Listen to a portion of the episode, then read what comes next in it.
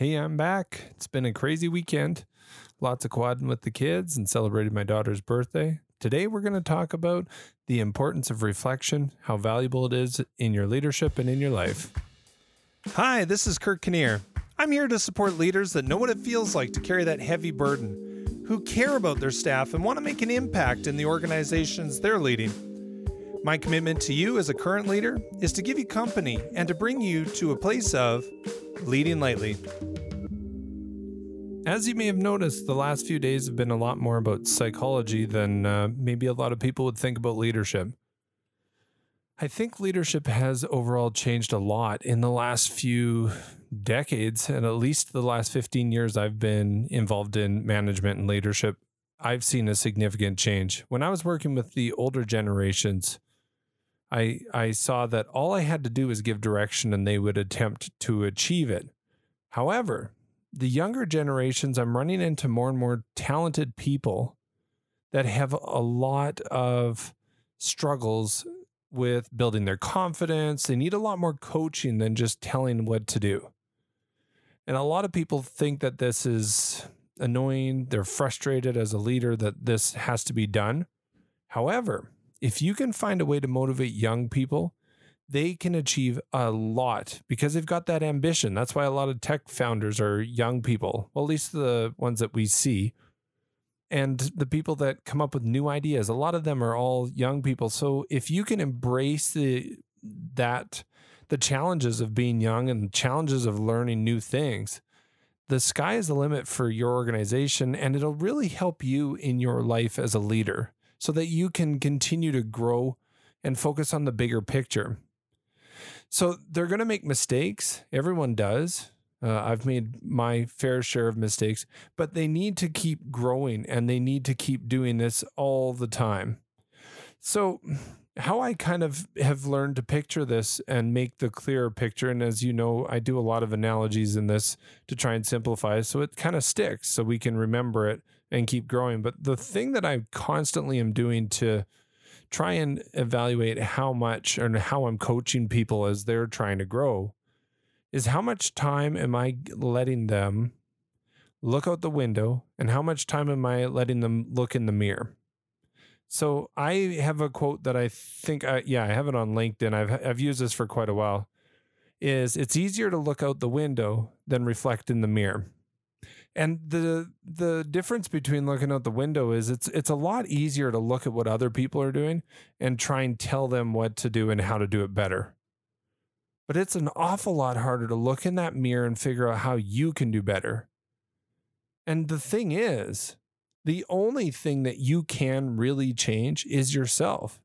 So reflective questions like trying to get people to relate to a scenario that's exhibits similar to behavior to them or uh, what was the other one we talked about last week? There, there was another one about how to how to explain something in a different way. Oh, it was using grades instead of money to explain how fairness works. And uh, a lot of people get that confused. So you use grades, they relate to it.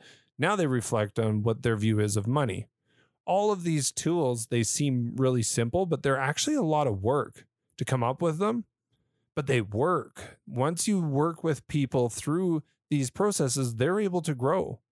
If you can encourage people to reflect and look in that mirror every once in a while, they will start to grow and they'll appreciate the fact that you're attempting to help them reflect and grow consistently. So instead of thinking of your job, especially with the younger generations, instead of thinking of your job as leading and telling people what to do and, and giving direction on, on all the occasions, make sure that you're looking at how often you're helping them focus in the mirror and how often you're, you're getting them focused on the window. Now, you can get stuck focused in the mirror. It's kind of it can it can draw you into depression. It can it can it can get to a place where it's not actually helping you to look in the mirror. And then in those things you're like well you know what? We've talked about this enough. It's now time to get these things done and move these things forward. Now you're starting to push them away from looking in the mirror. But remember it is almost always easier to look out the window than to reflect in the mirror. Now going back to the coaching part, I think it's incredibly important for you and all of us as leaders to to think about how often are you really challenging people to grow. A couple weeks ago with my team, we did uh, now discover your strengths thing, and I'm I'm working through this course on now discover your strengths. It's one of my favorite tools. As you know, I don't believe that uh, personalities are fixed. I think people's personalities can tra- change but I do think your talents and your skills are very much fixed unless something traumatic happens, like you you hurt your brain or something. So, um, after doing that, I, I've consistently gone back to that and said, "How are you currently using your strengths?" All of those simple questions to see if they're reflecting on it and encouraging themselves to grow. The other thing that I ask is, what are you doing to delegate? To automate, or to stop? And I ask those three questions very regularly to help people start thinking, am I delegating? Am I distributing? And I'm am I stopping? And then finally, the last thing that I thought I would share with you on on the distribution part is it's really important as a as a leader, no matter what your role is, to make sure that you direct your frustrations and you don't disperse them throughout your organization. So think about this as uh, have have you ever if you've ever worked for somebody who's gone over the line and and they're just and then everyone around them starts getting more and more frustrated and then everyone's anxiety and anxiousness gets higher and higher that's often because the leader is dispersing the frustration with one individual and not directing it and if you could learn to direct your frustration and deal with the issue, you're going to be able to help your staff direct their frustration and deal straight into the issue.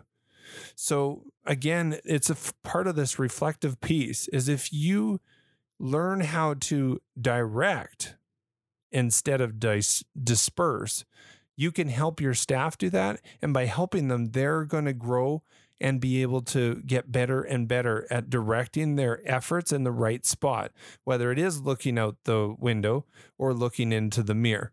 Both of those processes, you have to start kind of guiding your staff through that so that they can help grow.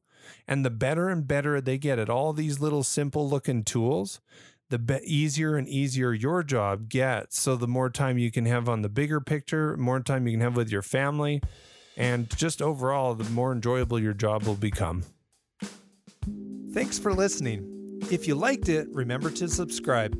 If you know other leaders who could benefit from leading lightly, feel free to share.